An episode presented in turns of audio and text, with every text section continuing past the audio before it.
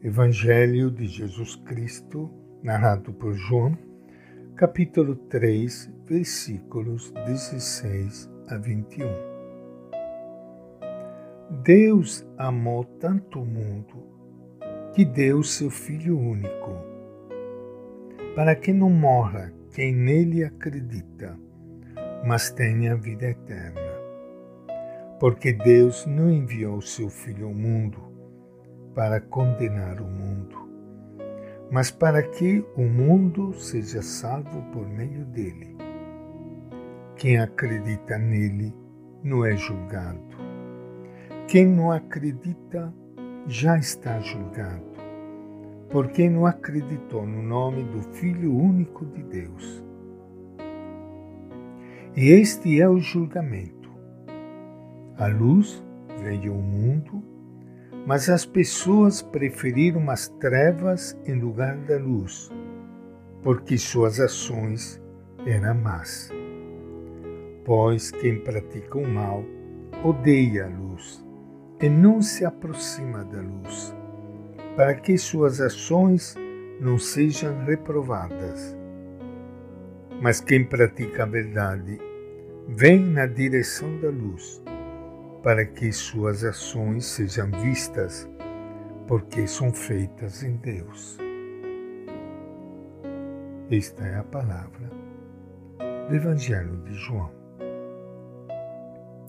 Minha saudação e meu abraço para todos vocês, amigos ouvintes, irmãos e irmãs queridas, que estão participando desse momento de oração, momento de silêncio, momento de encontro com Ele.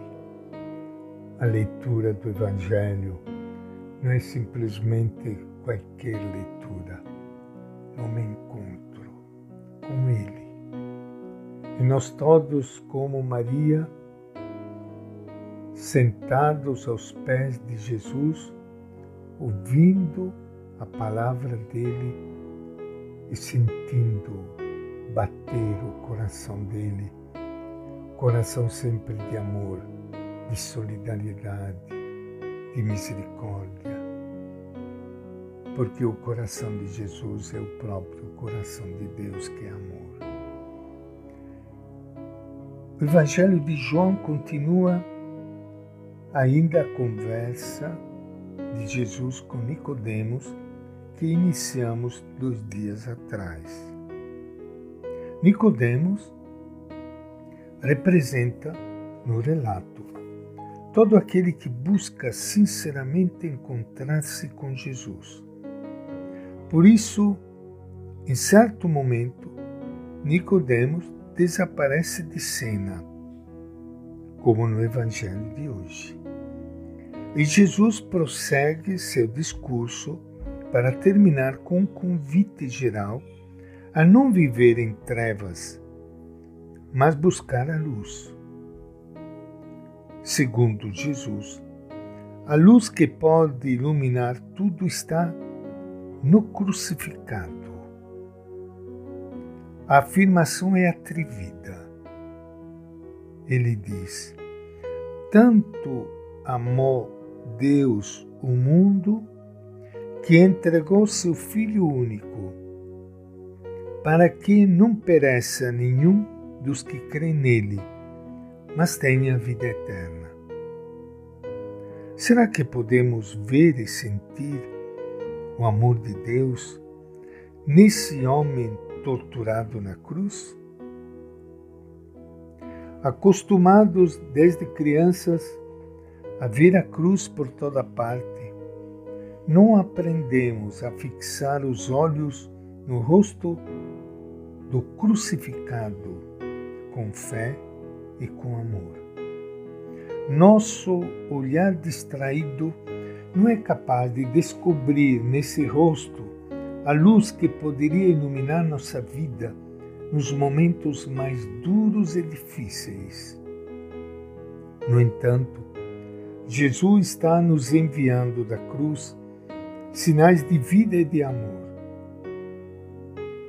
Nesses braços estendidos, que já não podem abraçar as crianças, e nessas mãos cravadas, que não podem acariciar os leprosos, nem abençoar os enfermos, está Deus com seus braços abertos para acolher, abraçar e sustentar nossas pobres vidas rasgadas por tantos sofrimentos.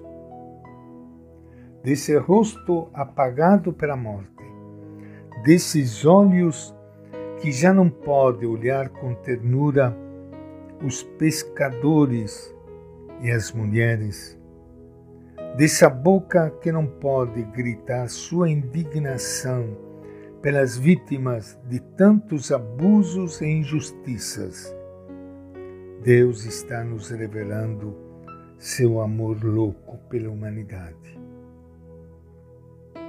Assim continua Jesus.